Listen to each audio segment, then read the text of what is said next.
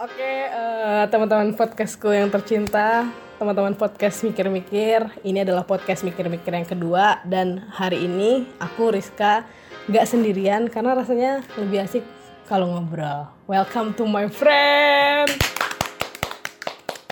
Diva Asmara SIKOM. Halo Diva. Halo, halo, halo. Deketan dong, ini nggak pakai mic alatnya halo. Raditya Dika. Ini cuma pakai handphone. Dan kita sepakat eh, hari ini bakal ngobrolin tentang fresh graduate Benar, yang tanpa pengalaman benar. itu bisa apa sih? Bisa apa? Dan itu ada di Diva. Benar. Gue gak bisa mengelak dong. Ya Allah. Jadi eh, singkat cerita, Diva ini adalah anak kupu-kupu ya. Gue kira lu mau bilang Diva adalah anak dari seorang. Jadi Diva ini adalah mahasiswa kupu-kupu yang kepanjangannya semua mungkin udah tahu kuliah pulang kuliah main, kuliah Kul- pulang. ya kuliah pulang kuliah main tanpa organisasi tanpa komunitas nggak pernah nggak pernah apa nggak pernah pengalaman kerja juga nggak ada Gak ada sama sekali. Gak ada alias gue suci. Mantap suci Mahasiswa dari suci dari, suci dari rapat-rapat suci dari dari evaluasi kegiatan. evaluasi kegiatan nangis-nangis drama-drama nggak ada ya kepanitiaan tuh nggak ada ya Wow, mahasiswa suci dari kepanitiaan gue. berarti IPK bagus banget dong kan fokus di pendidikan Benar. Kalau IPK bagus banget itu enggak kayaknya. Kirain nggak ikut organisasi nggak ikut komunitas fokus di akademis enggak. Gue lebih fokus ke non akademisnya udah matanya main. main ya bagus gitu. bagus Tapi kalau di akademis ya lumayan lah, nggak jelek juga. kumlot nggak kumlot nggak Kumlot, kumlot. Asik, gila. Ini artinya dia bertanggung jawab pada pendidikan dan Iya. lulus tepat waktu ya. Iya, alhamdulillah. Nggak lebih dari empat tahun, empat tahun nih. Iya, empat tahun. Luar biasa. Pas kali empat tahun. Mahasiswa pas-pasan. Mantap. Dan di sini eh, saat ini saat kita berbicara ini dia ini sudah menjadi marketing komunikasi dari salah satu startup yang ada di Yogyakarta. Iya, benar. Keren nggak? Wuh, keren banget dong. Yeay. Please. Nyangka, nyangka nggak? Nyangka nggak? bener-bener gak nyangka kayak ah gue dapet kerjaan oh my god yes Kayak Tapi gitu. kalau boleh flashback nih, Iya, iya. kayak kenapa sih dulu waktu kuliah ya, apalagi anak komunikasi, bener kamu nggak berkecimpung sama sekali di dunia organisasi atau apa gitu kan komunikasi luas banget. Iya bener. radio bisa foto fotografi atau apa kayak gitu jadi perfilman menurut gue pasti banyak mahasiswa mahasiswa yang salah masuk jurusan.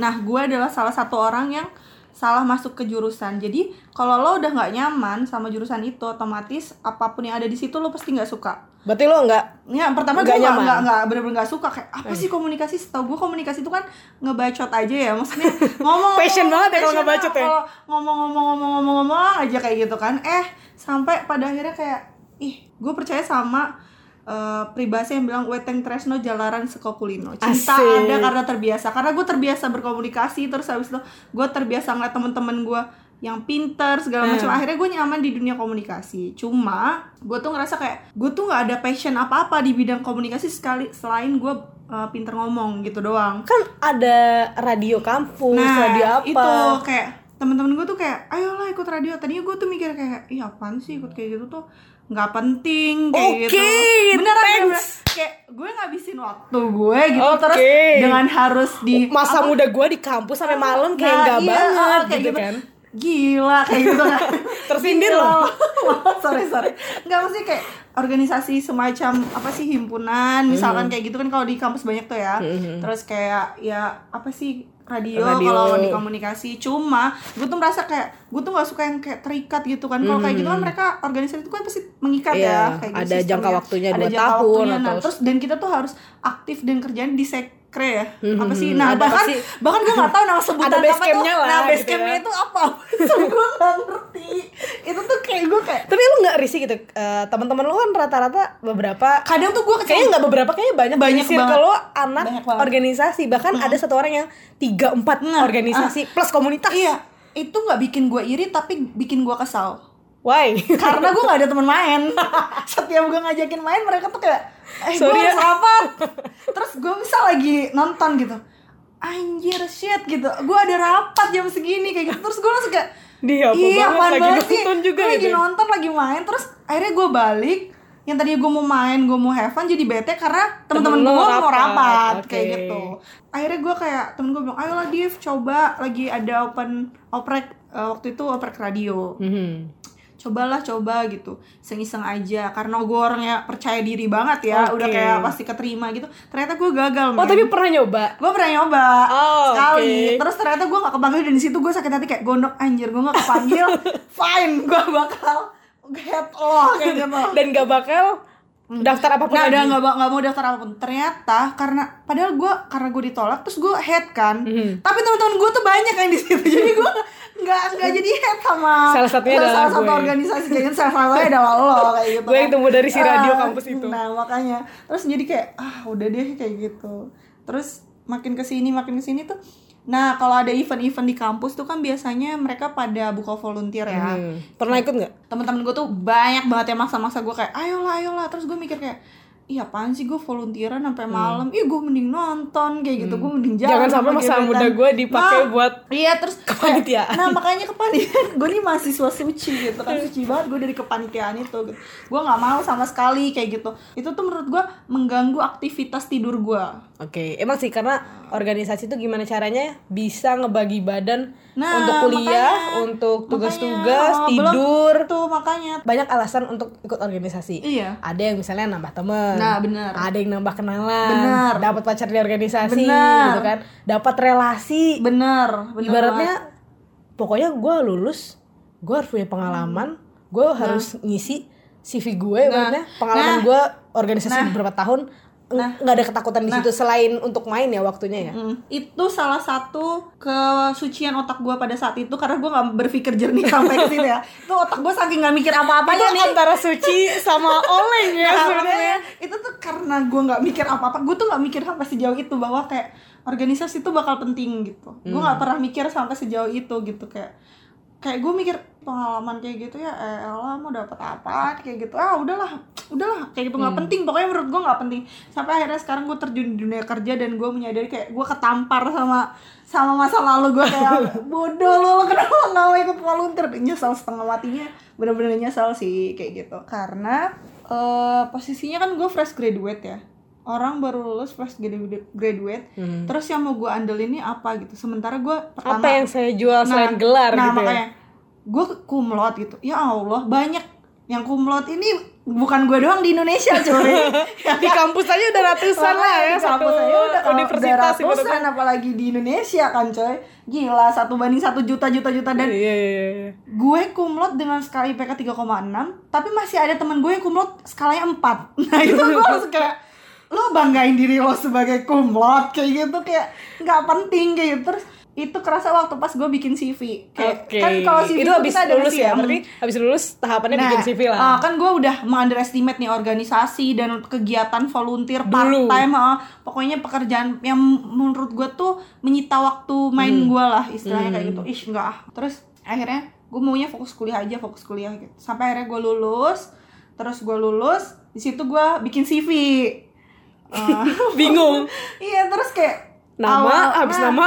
gue mikir kan oh bikin CV bikin CV katanya gitu kan oke Yang bikin kreatif, CV yang gua. kreatif, yang CV bagus. kreatif yang bagus Oke. gila gue Gak udah pakai word, gak pakai word. gue udah milih temanya Asik. cuy gue sampai bikin tak bikinin temen gue bikin di Corel lah di apa di aplikasi segala Waduh. macam pokoknya pokoknya sebagus mungkin ya ya oke nama dia gue dimintain data di review data cuy data data nama tempat tanggal lahir dan lain-lain nah masuk di skill. Gue mikir gue skill gue apa? Microsoft Office. Gue. Microsoft Excel aja gue nggak pintar Anak pedalaman juga bisa kan ya? makanya anak SD juga bisa main Iya, iya, Microsoft iya. Office gue apa sih kata gue terus gue mau nambah lagi. Kan gue skill lu Microsoft Office doang. Tambahin tambahin Excel Excel. Lah cuma itu doang. PowerPoint ya, coy.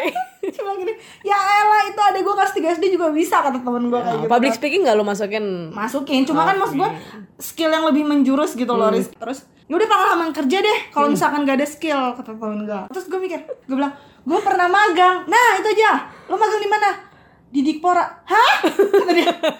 Lo lulusan komunikasi magang dia Didik, didik, didik, pora apa ya? Dinas pendidikan pemuda dan Oh, iya. olahraga cuy Jadi kan ada bagian, pasti setiap ini ada bagian humasnya kan? Iya tapi kan gue gak magang di humasnya, Oh, gue makan gitu. di umum yang nerima Oh surat.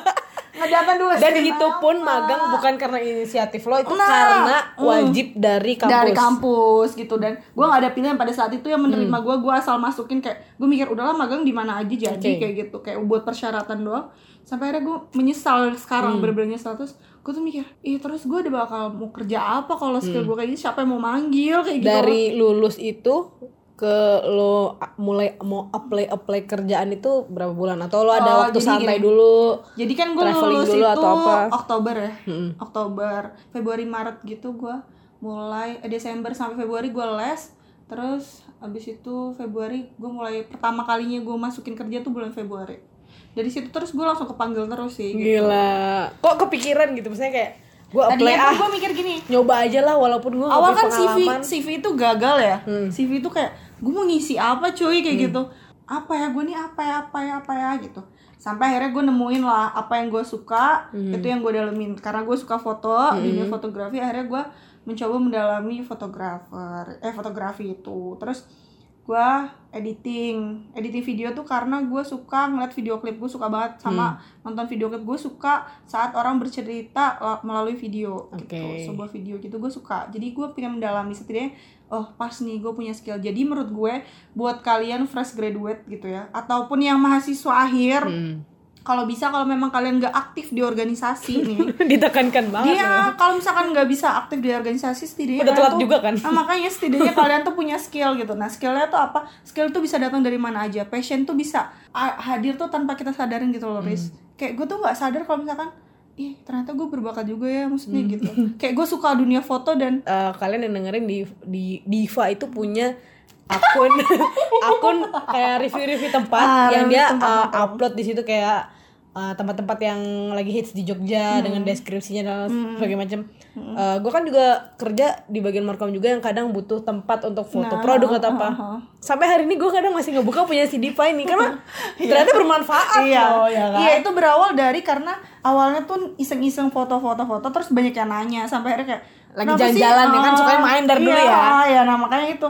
Kenapa sih lu nggak buka akun IG aja yang khusus buat nge-review tempat gini-gini Oke. gini, gini kayak gitu. Akhirnya kayak oh ya udahlah gitu. Karena gue juga orang yang suka share informasi kayak gitu. Jadi Hmm. menurut gue kalau misalkan kalian mahasiswa akhir ataupun sekarang masih nganggur atau apa gitu, itu tuh jangan pesimis maksud gue itu tingkatin kualitas diri kalian gitu soalnya kita nggak bisa berpatok cuma sama IPK dan dan gelar doang ya. Maksudnya kayak lo misalkan sarjana apa kayak yang gede hukum tapi lo nggak punya pengalaman juga sama aja lah apa pun itulah jurusannya menurut gua. Terus Ya waktu juga nggak bisa diulang kan. nah, dan waktu nggak bisa diulang. Jadi gimana caranya lo memperbaiki waktu yang ada gitu. Jadi kalau dulu gua nggak ikut organisasi berarti sekarang mau nggak mau gue harus ningkatin skill gua. Gimana pun Iya. caranya mati-matian yang mendukung jurusan gua. Karena gue mikirnya oh gue basicnya komunikasi nih. Tapi gue nggak suka film. Hmm. gue nggak suka film. Gue nggak maksudnya gue nggak tertarik dan gue buta Corel Draw ya kan gue nggak bisa. Tapi ada satu hal yang bikin gue tertarik di dunia komunikasi apa itu yaitu fotografi kayak gitu. Terus gue suka video-video video-video pendek setidaknya lu tuh punya skill tambahan dan itu bisa didalamin kadang gini ih gue nih benci misalkan sama Corel Draw misalkan kayak gitu tapi lu kan nggak punya skill apa apa ya jadi mau nggak mau lu tuh harus belajar Iya. gue nggak suka Kadang ada juga bisa karena terpaksa. Nah, bisa gitu. karena terpaksa. Tapi justru kadang yang bisa karena terpaksa tuh biasanya jadi. biasanya. iya. Soalnya gue juga gue kan mau nggak Karena mau- keadaan, Ah, jadi terpaksa keadaan. lah sekarang gue mikirnya kayak aduh gue buat ngisi CV di skill gue kayak gitu kan. Kenapa gue bisa nyesal sampai sekarang maksudnya nggak ikut organisasi? Pertama karena organisasi itu kalau untuk kerjaan gue sekarang Hmm.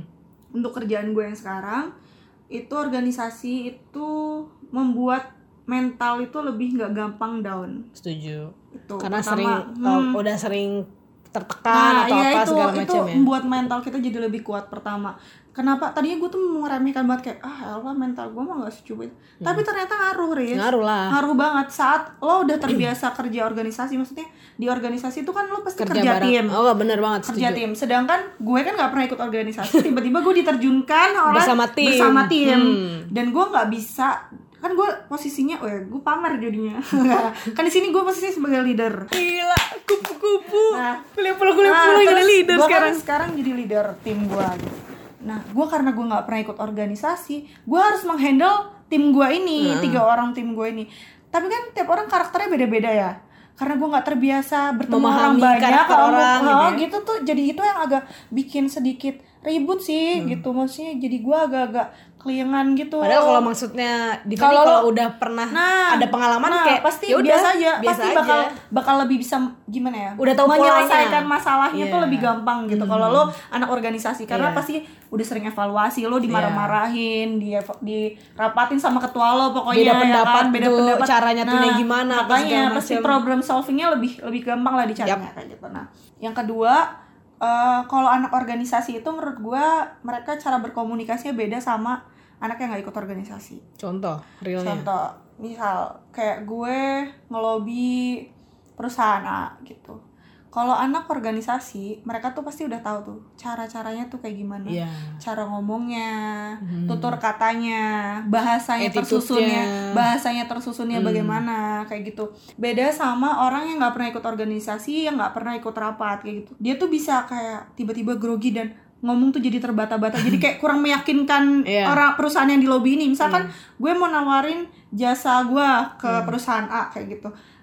Tapi kita kan nggak meyakinkan komunikasi kita kan. Jadi orang tuh jadi nggak yakin. Sedangkan gitu. kalau ibaratnya markom apa segala macam gimana Nah, kita meyakinkan nah, orang makanya. sampai orang tuh Nah, Oke, oke, gitu. tanpa pinggir panjang setelah kita ngomong, ya Mantul deal. Kayak negosiasinya gitu. oke nah, kayak tuh. gitu.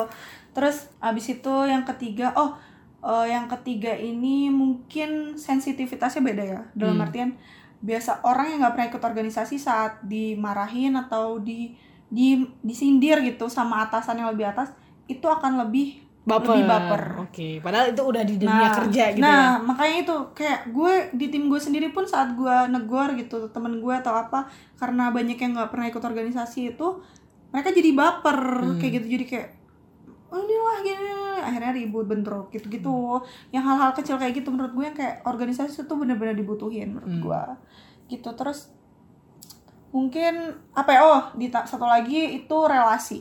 Hmm. itu tuh menurut gue sangat-sangat penting lo orang ikut organisasi. Percaya nggak percaya? Tadinya gue tuh nggak percaya banget sama ah apaan sih relasi tuh bisa datang dari mana aja? kayak gitu. Oke relasi tuh bisa datang dari mana aja memang. Tapi kalau di organisasi itu maksudnya dalam artian lo relasi itu bukan yang lo mau masuk ke perusahaan A terus lo bisa masuk gitu tuh Hmm. enggak cuma tuh eh, informasinya jadi jauh lebih luas gitu Iya, setuju kayak gue misalnya Hmm. eh, mau cari programmer, mau cari desainer, mau cari Ya, kamera, apa makanya. fotografer apa pun itu kayak Oh, relasi tuh bener. ternyata gunanya di situ. Oh, oh, gue juga walaupun gue organisasi, dulu gue pernah punya pikiran kalau oke relasi ini bisa bikin kita mudah cari kerja, Hmm. mudah apa memang sih juga ada beberapa yang kayak gitu. Tapi ternyata nggak sekecil itu pentingnya relasi, tapi mempermudah kita Nah, gitu loh. iya benar-benar mempermudah. Pentingnya ikut organisasi lo bisa kenal dari berbagai generasi gitu. Oke, benar Dan setuju. nggak karena gue nggak ikut organisasi, circle gue itu itu aja kan. Hmm. Circle gue dalam satu lingkaran tuh ya satu angkatan gue. Sedangkan gue mau ngeluh ke temen gue yang satu angkatan, dia nih juga lagi susah kayak gue. Ada yang lagi Sama-sama- skripsian, ada yang lagi sama-sama- nyari kerja, nah, makanya ada yang sama-sama- baru nah, kerja. makanya sama-sama kayak gue tuh kemarin waktu belum dapat kerja gitu kayak aduh gue mau ngomong sama temen gue eh gimana dong gue belum dapat kerja nah dia masih skripsian dia lebih nggak bisa menjawab keluhan gue Sebut saja namanya Linda. iya itu bener temen Nama samaran Linda. ya? Nama Linda. samaran. terus terus abis itu abis itu eh, misalkan gue mau ngeluh lagi ke temen gue satu lagi ih gue kok nggak dapet kerja ternyata dia lebih nganggur dari lama dari gue Iya. jadi tuh itu pentingnya organisasi itu kita tuh relasinya bukan hanya dari satu generasi gitu tapi dari banyak generasi yang tua-tua biasanya kan jadi udah banyak Hmm. Mungkin selain saya selain organisasi juga komunitas Nah, bisa. nah, terus habis itu pengalaman kerja. itu kan tadi mungkin. dari segi organisasi terus misalkan kalau emang kalian nggak berminat kayak yang di ah nggak asik Terikat organ- gitu ya? terikat dan gue nggak dapat duit misalkan kayak gitu ya kalian bisa part time part time di mana bisa ikut komunitas part time atau event jadi Iya, pada- volunteer, nah, volunteer, volunteer volunteer bener, bener, gitu kayak gitu itu tuh Intinya bener-bener jangan penting. cuman kuliah. nah pulang, Pulang. jangan jangan sumpah gue gue akuin itu sumpah ah Walaupun ya ternyata bisa juga sih dapat bisa. pekerjaan yang sesuai Cuma dengan akan kita inginkan. gitu. rasa percaya dirinya itu akan lebih sedikit dibanding orang yang udah punya organisasi gitu ya nggak nggak maksudnya nggak menutup kemungkinan juga yang organisasi juga susah cari kerja tuh banyak gitu cuma menurut gue tuh akan lebih menolong karena saat lo ngeplay kerja yang di pertama diwawancarain adalah pengalaman lo. Jadi waktu gua wawancara pertama itu kan gue disuruh kenalin diri terus habis itu disuruh nyebutin pengalaman kerja. Gue mikir pengalaman kerja gua apa? Terus gue mikir oh gue pernah jadi PR masjid doang. Itu doang campaign satu. Kan? Itu doang Oh. Iya, iya, iya, iya. itu aja itu karena itu ada tugas ya. Dulu kita ada tugas itu apa ya? Oh strategi dan taktik. Iya, strategi dan taktik. mata kuliahnya strategi Nah, dan taktik Terus terus, kan kalau praktek gua, eh, kalau gua kan kepilih tuh gara-gara sama teman gue lah ya. Teman gue yang pintar. iya, iya. nah gitu. Lulusan terbaik. Eh, terus habis itu pengalamannya di situ sama di magang gue. Terus pasti Hmm. dia nanya perusahaan itu pasti nanya kesibukannya sekarang apa? Hmm. gitu. Itu yang kayak gue nggak bisa jawab. Karena gue pada saat itu lagi sibuk les editing untungnya Hmm.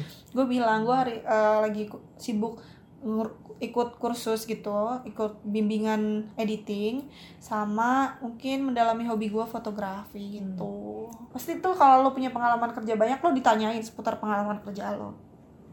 Gila gila Yaudah ini apa kata-kata terakhir dan pesan inti yang mau lo sampein Oh. dan bisa dijadikan pembelajaran untuk orang-orang gitu? Oke. Sebagai mahasiswa kupu-kupu.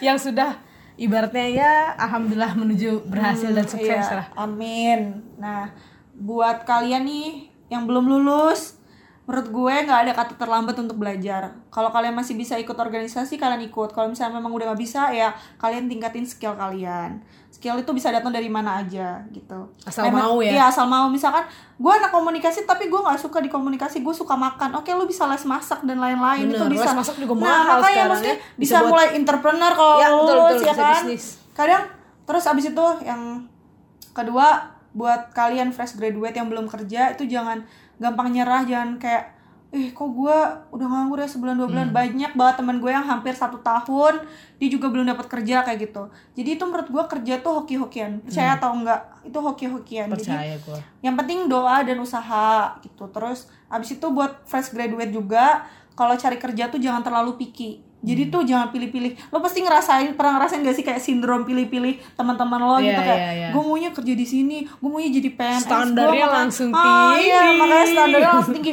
menurut gue saat lo terjun ke dunia kerja itu akan lo ngerasain 180 derajat enggak satu juta delapan ratus ribu derajat berbanding terbalik dengan dunia kuliah yang kayak lo dunia kuliah lo tuh pasti lo berangan-angan. Lo kuliah di misalkan gue gue kuliah di komunikasi dan gue mikir gue ngambil PR eh gila gue mau jadi PR Unilever. Gila Waduh. otak gue tuh udah terbenam di situ coy udah nancap walaupun bermimpi tuh nggak salah Nah, tapi realistis lah. ternyata waktu saat gue terjun ke dunia kerja sampai gue ngeplay yang buat lulusan SMA pun gue apply res saking gue nyerahnya. Gue merasa di titik rendah yang kayak astaga gue kok nganggur? Kayak gitu. Gue tuh capek kayak gitu. Gue capek nganggur gue tapi lu bener-bener akhirnya pokoknya coba aja. Nah, coba, coba, semuanya jangan gitu. jangan jangan gampang nyerah. Maksud gue jangan gampang nyerah. Maksudnya apa pun itu lo apply. Gue sampai istilahnya itu gue bilang jangan terlalu picky. Apalagi buat fresh graduate. Karena Hmm. gue mikir lo jadi fresh graduate tuh nggak bakal langsung jadi bos. Lo pasti jadi bawahan dan bawahan Betul. itu yang bener-bener bawah banget. tapi kan namanya Kayak juga gitu. anak zaman sekarang tuh jarang Nah, banget yang makanya. mau jadi Nah, bawahan. makanya itu. Terus habis itu udah sih itu aja. Oh ya, satu lagi. Ini prinsip gue sih dari dulu. Maksudnya ini yang selalu gue pegang dan harus banget menurut gue anak-anak fresh graduate atau yang baru lulus dan belum dapat kerja itu eh, megang ini juga. Ada orang bilang gini, jangan gampang nyerah sama keadaan dan jangan gampang kalah sama rasa menyerah. Gitu saat lo udah nyerah sama keadaan, itu lo pasti udah kalah sama rasa menyerah lo gitu. Jadi jangan takut untuk nyoba sesuatu hal yang baru Hmm. biarpun misalkan gue dari jurusan A ternyata gue dapat kerja di jurusan B di C di di D ya udah nggak masalah ya udah gitu nggak masalah semua orang tuh nggak ada orang yang sukses langsung dari bawah eh langsung dari, Hmm. Dari atas, atas. maksudnya Tiba-tiba gitu. di atas ya, nggak mungkin, makanya gitu. tau tau kaya gitu kan soalnya lo bukan rafathar gitu nah, istilahnya Atta lu lihat aja perjuangannya kayak gimana Iya, kan wow. A-team nih ternyata. A-team, A-team, Oh my. God. Awkarin, Rahel V-nya pokoknya semua pasti ada titik balik di mana mereka tuh susah dulu baru sebesar sekarang kayak gitu sih menurut gua orang-orang menginspirasi maaf ya eh, yang menginspirasi yang gue tunjukin orang-orangnya influencer soalnya gue anak Instagram cuy Iya, oh padahal ternyata memang Diva ini juga eh, salah satu orang yang menginspirasi juga gitu loh. karena gue expert banget sama kupu-kupu cuy Nggak, karena gini, karena kan apa namanya ini podcastnya mikir-mikir ya tiba-tiba kepikiran aja untuk ngomongin hal ini karena menurut gua banyak banget orang yang menginspirasi di luar sana yang eh, pengalamannya banyak, terus juga organisasinya banyak, terus juga udah pernah kerja di mana-mana gitu. Baru juga lulus udah eh, banyak banget tawaran kerja Iya, itu juga makanya, banyak makanya. gitu. Siapa tahu ada orang yang menyerah terus eh, denger ini juga kayak wah bisa juga tuh ternyata kayak gitu. oh iya dan satu lagi gue dapat kerja ini gak sengaja Riz Wow. bener-bener gak sengaja kenapa gak sengaja? Karena pada saat itu gue menyerah. Gue udah selesai les editing dan gue kayak ada di satu titik yang kayak udahlah gue udah nggak mau kerja kata gue gue udah nyerah ngeplay gitu loh kok gue capek ya? Gue gue mau pulang aja lah ke, eh, ke Lampung karena rumah gue di Lampung kan. Jadi gue Oke. kayak udahlah pulang kampung aja nih kayaknya. Kayak gitu. Gue udah nelfon nyokap gue dan nyokap gue udah eh, ngirimin tiket buat pulang saya gitu gue udah beli tiket buat pulang pokoknya pada saat itu. Terus di minggu terakhir satu minggu terakhir itu gue sebelum gue pulang itu tuh gue nyoba ngeplay ke dua dua perusahaan kayak gitu. Dua-duanya manggil gue. Wow. Eh, pada saat itu juga pada saat hari yang sama juga gue harus diwawancara di dua-dua perusahaan. Padahal gue baru masukin kemarinnya satu hari sebelumnya gue baru masukin itu. Dan terus besoknya gue udah dipanggil buat wawancara. Terus gue lolos di salah satu perusahaan ini yang sekarang gue jalanin. Itu akhirnya gue sampai sekarang gue tekan kontrak sama perusahaan startup ini.